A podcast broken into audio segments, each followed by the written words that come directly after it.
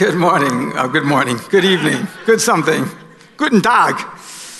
Welcome to our Wednesday night Bible study. We are uh, in the book of uh, Ezra, uh, which is the account of the Jews coming back now out of Babylonian captivity and starting to rebuild Jerusalem that had been destroyed by Nebuchadnezzar, laid waste, and now they're going back as prophesied ahead of time that God would restore them seven years later. Now the restoration is starting to take place. As we're going through the book of Ezra, we've been jumping to other books because it specifically references Haggai the prophet. So we read what Haggai had to say, specifically uh, mentioned, uh, who's the other guy? Starts with a J. Come on, what? what? Nobody can remember? Oh my gosh. Zechariah, Zechariah, no, Z. No, Zephaniah, was it? Zechariah. No, not Zechariah. Yeah, it was Zechariah. There we go. Thank you. Give her a cigar. Do you smoke cigars? You shouldn't. All right, so, yes, Haggai and Zechariah. Man, mental. I told someone earlier today, how would you ever know if I was going senile? You would never know. Say he doesn't remember anything. He's never remembered anything. How would you know? All right, so, so we read Zechariah, God bless him, couldn't even think of his name. And uh, all the prophecies that he had about rebuilding the temple. And he also prophesied about Jesus coming, and he's the one who talked about Jesus coming as a riding on a donkey and whatever. So that was all very cool. So then we got back to Ezra and uh, talking about under the king Darius. Then all of a sudden it goes right from King Darius to talking about King Artaxerxes which is not the next king. He missed the king, the king Xerxes. Where we read about King Xerxes is in the story of Esther. So now we've jumped to Esther in our study of Ezra. Figure all that out. All right? So now we're reading about Esther. Now the story here is uh, King Xerxes has this uh, big party, and he calls for his wife to come and uh, he wants to show her off because she's quite the cutie pie. And you think, Boy, what a nice thing. He wants to brag on your wife, but Queen Vashti didn't like it. Who knows what they had going on? She got mad. She refused to come. He gets really mad. He deposes her. She's not queen anymore. And now they set out this big search for a new queen. So they go out and they find all these drop dead, gorgeous young girls across the entire kingdom. And one of them, caught up in this dragnet, if you will, was this young Jewish girl by the name of Esther. And uh, so she gets pulled into the harem of the king. Uh, they didn't really have, well, I guess you had a choice. You could refuse and die, I suppose, but I think most of us would opt for something other than death, you know, if you had a choice. So she gets caught up, she's in this thing. And then, as the custom was, it's a little creepy to read it, but uh, what they would do with these girls is, and he who knows how big his harem was, I'm sure it was massive the most gorgeous women in the world. And they're very young. They're guessing anywhere between 13 and 16, which is the typical age of the situation. And they would find these girls, and then they would get like, I think Esther had what, seven attendants who their job was to nothing but prim her and get her ready for a year, for a year of uh, her skin treatments and beauty treatments and oils and perfumes and everything. One whole year of just basting her for the one night when the king would call her. So the one night, you know, batter up, you're up next. So here comes Esther, spends the night with the king. What happened? I can only imagine. But anyway, uh, then after they've visited the king, they were put into the used harem lot. kind of new car lot, used car lot. So, uh, I know horrifying by our standards, it is what it is. But then these girls would wait to see if they had you know, the king liked him so much that he called him back again for, you know, an encore, you know, presentation later down the road. Well, he was so impressed with Esther, he calls her back and, calls, and decides to make her queen. So now she's the queen, all this big stuff. Now her, uh, uh, uh, was it uncle, whatever, Mordecai, is uh, watching out for her, and he's sitting by the gate and always looking to see how she's doing. He hears about this plot to kill, kill the king. They're always trying to kill somebody over there, always deposing somebody. And he reports the plot, uh, and the king's people find out about it. They uncover the conspiracy, and the king is saved from the plot. And uh, so Mordecai is the guy who's responsible for this, although at this point he didn't really get uh, much uh, credit for it at this. That's going to come a little bit later, so I'm going to play out. All right, so now, after, chapter 3, verse 1. So this is where we pick it up. Chapter 3, verse 1. After these events, King Xerxes honored Haman, son of Hammedatha, the Agagite, elevating him and giving him a seat of honor higher than that of all the other nobles. Certainly not higher than himself, but he was like the head honcho underneath him. And he lifted it up and gave him all this great honor. Why? We don't know. It doesn't matter. It's not germane to the story. Well, all the royal officials at the king's gate knelt down and paid honor to Haman, for the king had commanded this concerning him. So the rule is this guy's a big Hochimama dude. When he comes, everyone should bow in respect to the big Hochimama guy. Hochimama guy. So, uh, but Mordecai would not kneel down or pay him honor. Uh, now, this is up to debate as to why he didn't. We don't know why he didn't. Uh, you know, let's go, I'll come back to it a little bit. Then the royal officials at the king's gate asked Mordecai, Why do you disobey the king's command? Day after day they spoke to him, but he refused to comply. It wasn't like he had one shot at this. They kept saying, Hey, you need to bow down, show honor to this guy. Uh, therefore, they told Haman, this guy that he refused to bow down to, about it to see whether Mordecai's behavior would be tolerated. Uh, for he had told them he was a Jew. Uh, now, so then we got to back up. And why was all this taking place? We don't know. Um, it could have been that uh, these guys elevated themselves up to the status of a god. If that were the case, then that's why he should not bow to him. But it doesn't say that. We don't know why he didn't do it. I mean, everybody's got their own speculations on it. I'm sure a lot of people smarter than me do. But best from what you read here, it doesn't say that he considered himself a king. It was that he had this place of honor. If anything, the Bible teaches us honor those to whom honor is due. It's okay to pay respect to and bow and all this kind of stuff to people who, you know, you're supposed to respect people. Well, for some reason, Mordecai wouldn't do it. And it says because he was a Jew. So apparently, it was from a Jewish perspective that it was, was improper. Was it truly improper? We don't know. I don't know. You don't know. But he wouldn't do it. So uh, he gets ratted out. And when Haman saw that Mordecai would not kneel down or pay him honor, he was enraged. These people were always enraged. About. You didn't mess with these people. They will kill you. I kill you. They would kill you, man. These people would go after you no matter what because you didn't mess with these. They would think nothing of killing people. So, having learned that Mordecai's, who Mordecai's people were, the Jews, he scorned the idea of killing only Mordecai. I don't want to just kill Mordecai. If anything, if Mordecai is disrespectful, you off him, right? Well, that's not enough. He's I'm not going to off him. Instead, Haman looked for a way to destroy all Mordecai's people, the Jews, throughout the whole kingdom of Xerxes. He decides to kill them all. Now, this is not a good day if you're Jewish, because now they're trying to kill everybody. And uh, we'll keep reading here, but I just want to stop and back up a bit.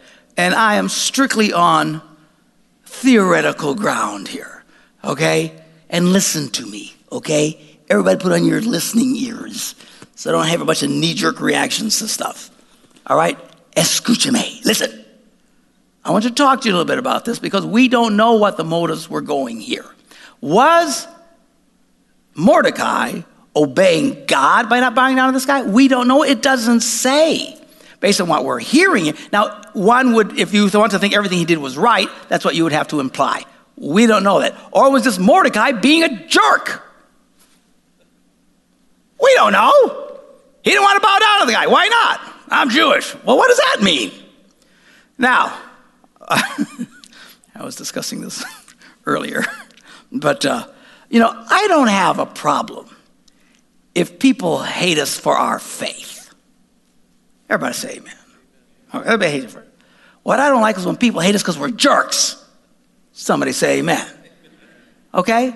Now, there seems to be a fine line for some people between faith and jerk. Now, I know this line, I have crossed it at times in my own life. I've certainly been around people who, when it comes to their Christianity, they're just jerks. They shove it in people's faces. They're obnoxious about it. And when somebody, you know, knocks them down for it, they claim they're being persecuted for their faith. And I'm thinking, no, you're a jerk. I want to slap you, but I'm not supposed to. All right? So there's a fine line. Now, we don't know what was happening. We have to assume that he was doing something that was honoring God. It's just not really clear. It just set me off on this thing. Now I'm going to step into, step into it. Y'all ready? That's why you come. Watch the pastor light himself on fire. Now, there's been so much in recent weeks and months of the attack of people against certain Christian people who, for example, don't want to sell a birthday, or not a birthday, a wedding cake to a gay couple. And then some of these governments have come down and they've hammered these people, and everybody's screaming persecution. And listen, let me tell you, my personal opinion, I don't think the government should be able to tell you anything. I'm not a big government fan, you know? I don't think they should come in and tell you you've got to serve it. That's my personal opinion, all right? Now, I hope that the courts eventually will rule in favor of these people. I don't know. I don't know. But my personal fit opinion, okay? Don't be a jerk. Bake the stupid cake.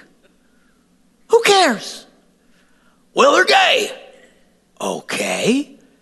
Did you check out the last couple you baked a cake for? And realize that that girl was a homewrecker and stole that guy from somebody else's wife that he committed adultery with. You okay with that cake? Well, uh, I never, never thought of that. Or the guy who's fornicating his brains out with his girlfriend. Do you sell a cake to them? I mean, seriously. Look, people, we should be living our faith as Christians, and certainly within the church, the rules are different than from outside the church. To expect people outside the church to act like we, my personal opinion, we Christians should be more like Jewish people. Jewish people are very strict about what they do and what they do not do. They follow the law of Moses. What they eat, what they do not eat. They have nothing to do with bacon. No bacon, no big. They won't even eat something that hasn't been that's been cooked on a certain type of meat. You got to clean it and baptize it and splash it with whatever before you can use it for another kind of meat. I mean, that's what they call kosher. I mean, they're really into it. But I promise you, these people have no problem selling you bacon. Right? You know how many Jewish people probably own food wholesale businesses and sell all kinds of stuff they would never touch in a million years. They don't care. You want to buy it? Here, here's my markup. Make some money. Like anybody, like anybody should do. They don't think twice about it because we're not Jewish. They don't care. You think a Muslim person cares what you eat? They don't care what you eat, what you do, what you don't do. But in their world, they're very concerned. Why can't we be more like that? Why can't we be more like Jewish people? In our faith, now if you come into the Jewish man and force them to eat bacon, now you're going to have a problem. All right? We're Gentiles. They don't really think a lot about Gentiles. We're non Jewish. We're uncircumcised, creepy people to them. But they'll sell you a diamond. Praise God. They'll sell you a car, say anything you want to buy it. Just like anybody, they just they do business. They're in the world. They do business with the world. They've got to live with the world. The Bible says we're in the world, but we're not of the world. That's just my personal opinion. If anybody forces you to sell something you don't want to sell to, I'll be on your side. They shouldn't force you. But as your pastor, just sell them it. What do you care? That's my personal opinion. Don't write me. I don't want to hear it. All right? You know, and everybody's cheering. I'm telling you this. If all kinds of anti Christian legislation and laws pop up as a result of this person doing this, we're not going to be clapping so loud. You know? Let's draw a line in the sand where the line should be. Someone forcing you to do something against your faith, per se. That's a little bit, well, that's what they think that is. But really, you're out there selling to the world. They're just, they're, why would you mean it? There's all kinds of people. You say, well, it's a sin. There's all kinds of things that are sin. I went through the list, you know, all the sins. I got friends that fill every one of those. Now, they're not, by their own admission, they're not Christians, but I'm nice to them. They're my friends. It's, you know, I'm not super close with that kind of thing, but you're not supposed to get too super close to someone outside your faith. But you're respectful and kind, and hopefully at some point you can share your faith and they'll say, you know, I want to be like you and I want to follow the rules of what you're doing. Well, great. Praise the Lord. But you don't hate people because they're gay. You don't hate people because they're adulterers. You don't hate people because they're liars. You don't hate people because they're cheaters. You can't help people because they're selfish, because that pretty much puts everybody in that category. They're people without Jesus. Somebody say amen. Be nice to them. I, you know, I don't get it. So anyway, they say, well, I'm a Christian. And now everybody thinks Christians are jerks. I'm going, I'm not with him. You know, I guess I am with him. He's a Christian. He's a brother. But, you know, it's always like you got a crazy cousin you sick in the basement. I got one back there, actually. Hi, Carmen. No, she's wonderful. But I just, you know, they're family. You know, we all got crazy family. You know, what about that guy who, well, he's just part of the crazy family. You know, but I just, I just don't understand what the big deal is. Why don't you love people? If you don't want to do it, just jack up the price. I do that. I'm not kidding you. I do work for all kinds of horrible people.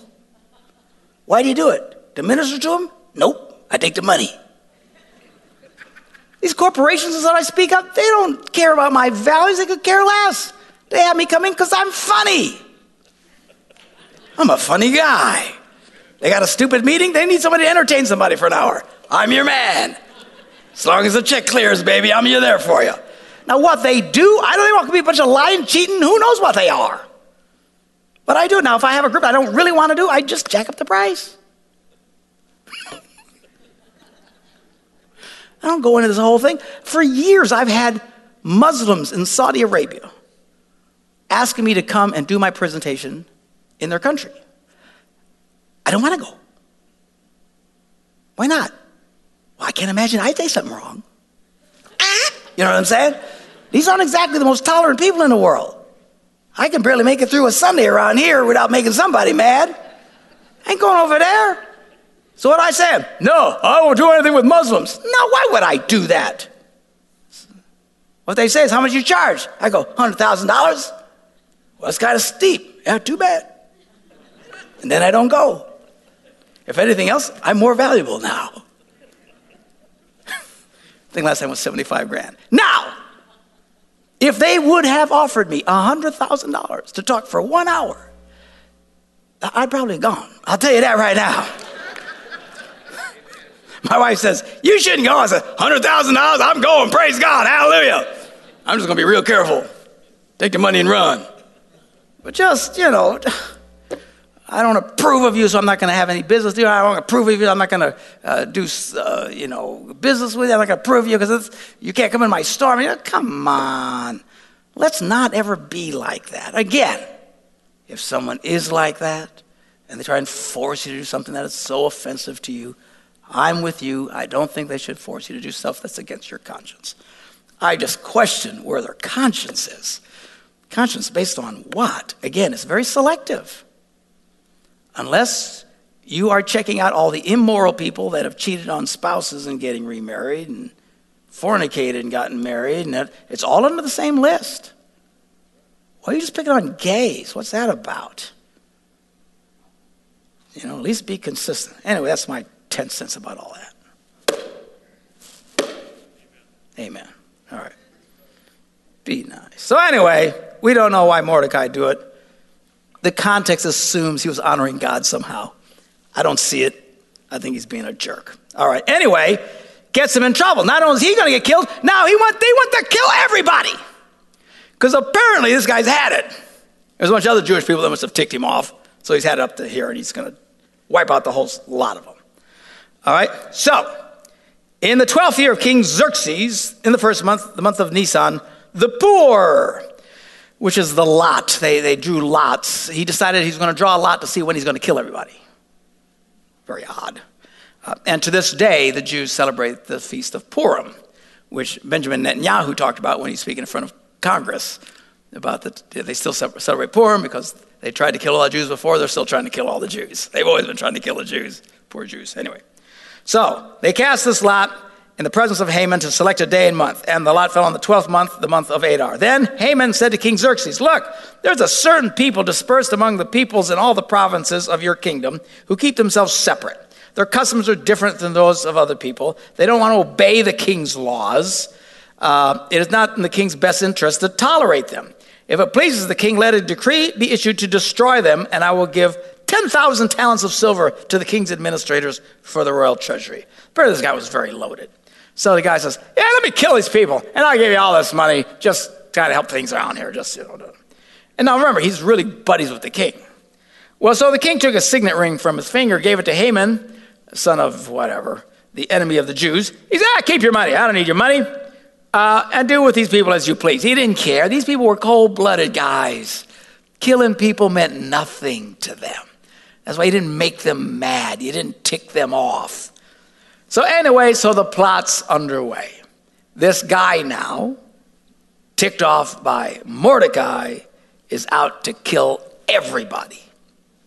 Well, then on the 13th day of the first month, the royal secretaries were summoned. They wrote out in the script of each province and in the language of each people all Haman's orders to the king's satraps and the governors of the various provinces and the nobles of various peoples. These were written in the name of King Xerxes himself and sealed with his own ring. Dispatches were sent by couriers all the king's provinces in the order, in, with the order to destroy, kill, and annihilate all the Jews, young and old, women and children on a single day, the 13th day of the 12th month, the month of Adar, and to plunder their goods, which means here's so they had this big official declaration that goes out from the king kill them all, but you kill them on this day and then take everything they own.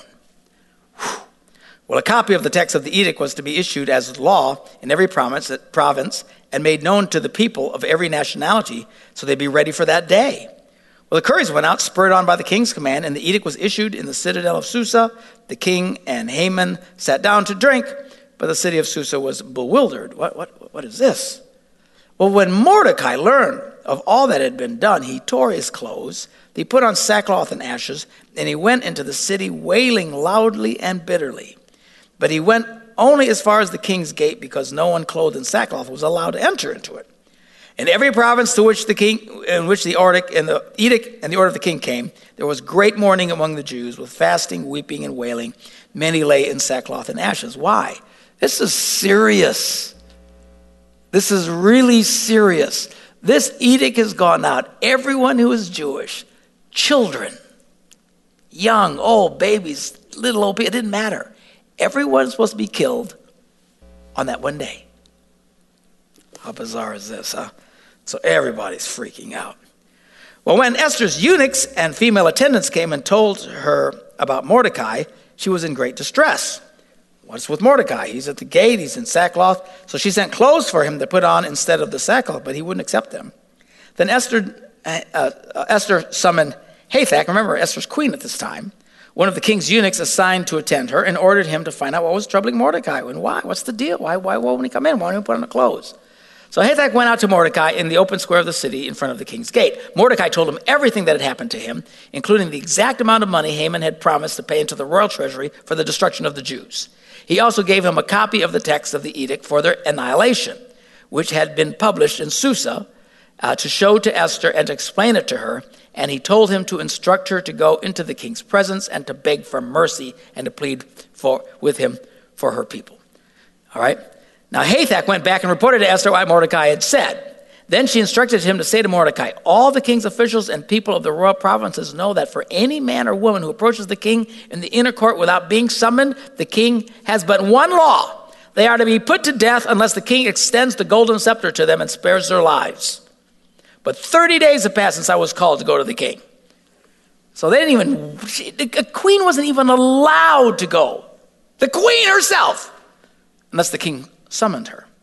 The law was anyone who went to see the king without being summoned was a death penalty, unless he extends his scepter to them, pardons them, and then listens to what they have to say, which was probably an 80 20 prospect at best. Chances are you're going to get offed.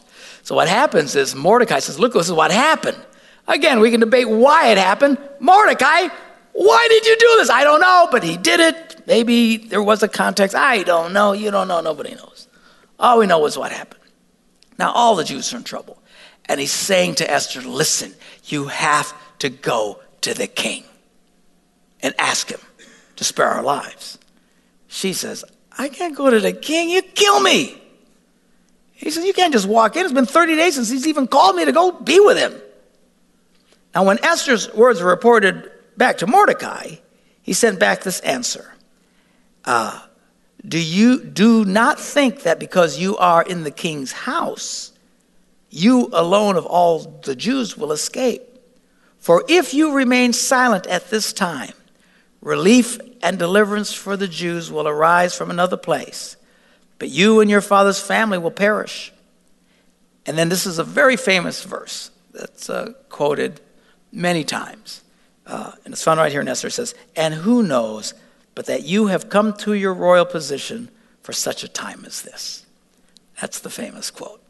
That's the encouraging words back to Esther. She is now in this incredible position as the queen, queen of Persia all this massive power that goes with it. But again, uh, she's concerned. I don't want to die over this. He says, Look, you just don't think they're not going to get you at some point. And even if you know God uses somebody else to come in and save us, you know, if, if somebody doesn't do something, you, your family, everybody's going to die. And they just question, who knows? But for such an hour as this, you were born. Who knows that for this very reason, you're at where you are at. Why are you at where you're at? Oftentimes it's easy to think, you know, I'm a hero, I'm a mistake. I'm here because somebody did something to me or somebody done somebody wrong and I got ripped off and I should have had this and I should never be in the position I'm at and now I'm in this sucky place and all these sucky circumstances and but who knows what impact you can have in somebody else's life. Many, many people's lives. Who knows, but for such a time as this, you are put in the very place that you're at right now. So, well, how do I know that? You don't know that. Esther didn't know that. For that matter, neither did Mordecai. He just said, Who knows? Maybe this is the reason where you're at. I mean, stop and think from Esther's standpoint. She gets pulled away from her family. She's 13, 14, 15 years of age, absolutely drop dead gorgeous. She's got to be thrown in a harem for a guy who gets a different chick every night. I mean, you know, how happy is she about this? If she doesn't get called back, that's it for her. Now she just stays in the used harem hut for the rest of her life. The good news is they're taken care of for the rest of their lives, but not the husband she dreamed of, not the children she'd hoped to have, not the. Be lots of reasons. Why me? Why me, God? Why, why am I here? I shouldn't be here. I, I was hoping for this. I was hoping for that. You know, it's easy to whine and bellyache. And sometimes, I mean, some of our whining and bellyache is legit. Some of us have been wronged terribly. It is relationships, meanness, unfairness, jobs that you lost totally unjustified. Someone lied about something you they said you did, which you never did. Now you're somewhere else. You just never know. You know, that's why we as people of faith, we trust that in all things, God can turn our situation around for the good. Does that mean God made those bad things happen to you? No. It doesn't say God plans everything, it just says God can turn everything for his good. There's no circumstance that happens to you, no ripoff that's so horrible, no injustice so horrifying and out of place that God goes, look at your life and goes, oh, I got nothing. You know, man, I wish I could help you, lady, but you know, wow, never thought that would be happening to anybody. There's not a situation that you're in God looks and goes, I can't do it. The Bible tells us He can turn all your circumstances around for His good. Doesn't mean He engineered that somebody would break your heart. He didn't engineer that someone would lie and steal and cheat or hurt you or whatever thing that you've gone through that puts you where you're at in life. All the injustices you've suffered, He didn't do it. God isn't in the habit of hurting people, he's in the habit of blessing people. However, no matter how horrible your circumstances, it's never overwhelming to him. He can turn all your circumstances to good. So the famous words going back to Esther who knows? Who knows? But the reason that you got pulled away from your family, you got thrown into this world you didn't want to be in, being with a man that there couldn't have been much of an emotional connection with him at all. All of a sudden, you're the queen. Who knows that maybe God didn't put you in here for such a time as this? Well, then Esther sent this reply to Mordecai All right, go gather all the Jews who are in Susa and fast for me. Do not eat or drink for three days, night or day. I and my attendants will fast as you do. And when this is done, I will go to the king, even though it's against the law. And if I perish, I perish. So Mordecai went away and carried out all of Esther's instructions. So they pray. Everybody pray, serious prayer. We're not going to eat, man. We're just going to pray for three days. She prays for three days, no eating, just totally focusing their heart on God, asking for a miracle. And this is no small deal. Again, you know, just in, in modern days, I mean, the, the, the parallel is amazing. Persia, which is today Iran, is still trying to kill all the Jews, which is what Netanyahu was saying when he gave his speech. You know, they're, they're freaking about it now. And that's a maybe if and if they get the bomb and who knows what ifs. These people, there's no question. They're all going to die on this day. I mean, how creepy is that? I mean, if you could open up an envelope and find out what day you're going to die, would you look? I don't want to know. Who wants that over their heads? These guys know exactly. It's heavy, it's a big stinking deal. And on the third day, Esther put on her royal robes, thinking, if I perish, I perish. Who knows? Maybe that's why I'm even here in the first place. She went and stood in the inner court of the palace in front of the king's hall. The king was sitting on his royal throne in the hall facing the entrance. When he saw Queen Esther standing in the court, he could have immediately had her killed. But the Bible said he was pleased with her, and he held out to her the golden scepter that was in, her, in his hands. If I'm Esther, I'm like, oh man. Thank God for the scepter. All right? So Esther approached and touched the tip of the scepter. She was okay. She could come in. Well, then the king asked, What is it, Queen Esther? What is your request? Even up to half the kingdom, it will be given to you. Now, I don't know what the history is on this. I guess I could have studied it, but I didn't want to work that hard. But you see this throughout the Bible. Oftentimes, what was it? Even uh, Herod, remember when uh, you know, the girls, his wife's daughter, came and danced, ching, ching, ching, ching, ching, ching, ching, doing her belly dancing. And he was so impressed. Oh, that was fabulous. Oh, that was great. Ask whatever you want. I'll give it up to you till half the kingdom. Now, I don't know that anybody ever asked for half the kingdom. Personally, I'd have said, half the kingdom? okay, let's go with that.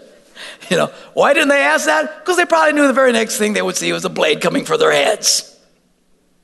So I think it was just a way of boasting. But I don't think anyone ever asked, because there's no way these, these guys don't give up anything. They're going to give you half that kingdom. You know, so it's just a, a, way of saying, I'll give you whatever you want, up to half the kingdom. Hogwash, no one's going to guess for, for half the kingdom. So, whatever you want, sweetie pie, up to half the kingdom. What do you want? And she says, If it pleases the king, replies Esther, Esther let the king, together with Haman, Come today to a banquet I have prepared for him. The king said, You want us to go to lunch? We'll go to lunch. Bring Haman at once, the king said, so that we all may do as Esther asks. So the king and Haman went to the banquet Esther had prepared. As they were drinking wine, the king asked her again, Okay, now, what, what's your petition? It will be given to you. What's your request? Even up to half of the kingdom. it will be granted. Esther replied, My petition and my request is this If the king regards me with favor and it pleases the king to grant my petition and fulfill my request, let the king and Haman come back tomorrow to the banquet I prepared. So we just did lunch. Tomorrow, I'm up and up the ante. We're going to do a big Yo Mama banquet. And then I will answer the king's question. Well, Haman went out uh, that day happy and in high spirits. Yeah, very high spirits. When he saw Mordecai at the king's gate and observed that he never rose or showed fear in his presence, he was filled with rage against Mordecai. Nevertheless, Haman restrained himself and went home. Again, I don't understand this, why he's not showing respect to the guy. I don't get it. Again, read some Bible scholars, I'm sure somebody's got an idea, but it doesn't say. Calling together his friends and Zeresh, his wife, Haman boasted to them about his vast wealth his many sons, and all the way the kings had, the king had honored him, and how he had elevated him uh, above all the other nobles uh, and officials. And that's not all. not ever am I good looking. Not only do I have everything, I am rich. Not only got all kinds of rugrats all over the place, I got many sons. I am the king's favorite. I am the man. And he's boasting of his family. Man, y'all lucky to see me today. Because I am something else. That's not all, Haman added. I'm the only person Queen Esther invited to accompany the king to the banquet she gave. I'm the man. And she has invited me along with the king tomorrow. But all this gives me no satisfaction as long as I see that stupid Jew Mordecai sitting at the king's gate. So he got to bring that up. So he's still ticked. Well, his wife Zeresh and all his friends said to him, Man, have a pole set up reaching to a height of 50 cubits and ask the king in the morning to have Mordecai impaled on it. That's what they did. That's how they punished people. They took them and they just made human shish kebabs out of people. Ooh! So he said, just get a big yo mama pole and then say, King, I want to kill that guy because he's ticking me off. All right? So then you have Mordecai impaled on it. Then go to the king to the banquet and enjoy yourself. Seriously? I impale somebody? I ain't eating nothing, man. Oh! So this thing is, you know, gorge the guy through, stick him up in the air, hanging like, you know, piece of meat, and then go enjoy yourself. And this suggestion delighted Haman, and he had the pole set up. So everything is set. Dun, dun, dun, dun, dun, dun, dun, dun, ta-da! The music's building. What's going to happen? What's going to happen? I don't know. You have to come back next Wednesday, and I'll tell you. All right? God bless you. See you on Sunday. Bye bye.